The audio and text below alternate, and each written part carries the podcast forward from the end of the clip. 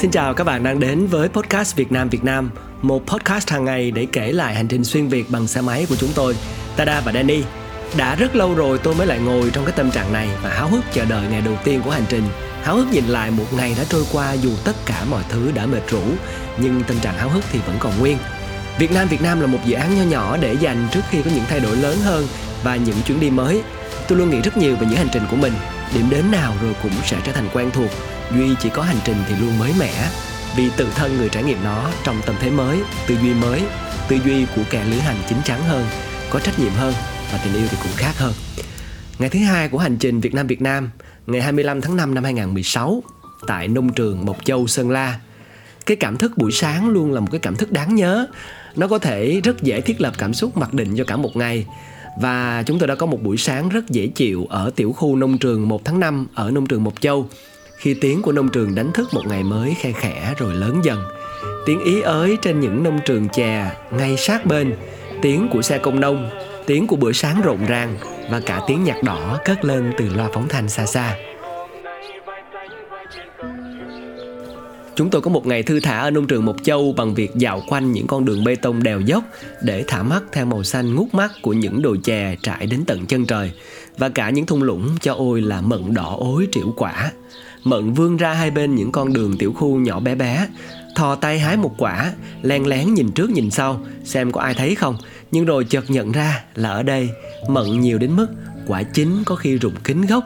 Nhà nào cũng trồng mận và khi chúng tôi đến đây cũng là mùa mận chín đang vào vụ thu hoạch cái thú của hành trình bằng xe máy là ta có thể thoải mái dừng chân Mạnh dạn tiến vào một khu vườn Để tận mắt xem cái nhịp thường nhật như thế nào mà không phải ngại bất cứ một sự dạ dạt nào của chủ nhà.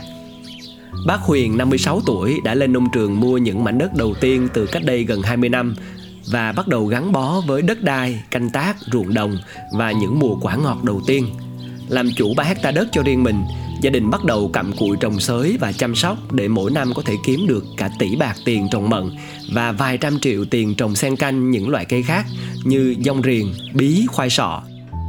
Ngoài vườn của mình, bác còn thầu thêm các vườn của các gia đình người mèo xung quanh với 100 triệu cho 10 năm tùy nghi canh tác và thu hoạch. Xem ra cũng khá lãi cho những người đầu tư ban đầu. Bác khoe về những nhân công chăm chỉ đã gắn bó với bác từ những ngày đầu. Anh Thuần, 30 tuổi, Superman hái mận quê ở Tân Lập Hòa Bình, cứ mỗi đầu vụ mận tháng 5 là lại khăn gói quả mướp lên một châu để thu hoạch mận. Cứ đều đều mỗi tháng 3 triệu bao cơm ăn, đến tháng 6 cuối vụ là lại khăn gói đem tiền về cho vợ con. Khoản hoa lợi của vườn nếu khấm khá cũng quyết định mức thưởng mỗi người có thể mang về. Bác bảo ở đây thưởng như nhà nước, nếu làm tốt thì mức thưởng cũng rất cao. Một ngày nếu thu hoạch giỏi thì một nhân công có thể hái xuống được tới cả hai tạ mận. Anh Thuần ngồi nghỉ ngơi làm bi thuốc lào và cười tươi với vụ mận thứ 10 anh đã thu hoạch ở đây. Anh chia sẻ chắc là năm nay sẽ được thưởng nhiều. Thưởng nhiều thì cả nhà Hòa Bình sẽ lại vui và những nhọc nhằn sẽ như vơi đi cả một ngày làm việc vào vụ vất vả từ 6 giờ sáng đến tận 5 giờ 30 phút chiều, nhưng những nụ cười lạc quan khiến ta thấy bản thân mình cũng yêu lao động và trân quý những giá trị mỗi ngày của hành trình. Như bác Huyền nói, có sức khỏe, tính toán là làm ăn được.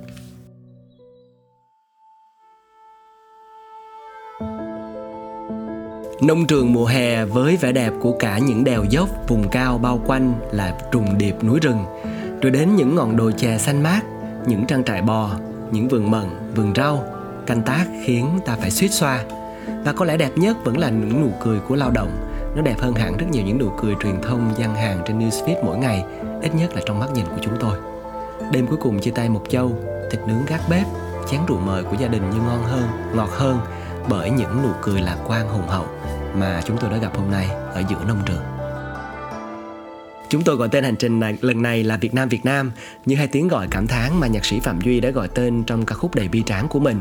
Chúng tôi mong muốn gọi tên địa danh hành trình của mình bằng những mỹ cảm đẹp nhất dành cho mỗi địa danh, con sông, rặng núi, cánh đồng hay những gương mặt hồn hậu lướt qua khi những người trẻ đang dành quá nhiều thời gian dành cho mạng xã hội, hay đi để check in cho bằng hết, hoặc thỏa mãn nhu cầu đánh thức lòng gan tị đâu đó với những trầm trồ xung quanh về một tâm thế tự do thoáng đạt không vướng chân, nhưng lại rất ảo.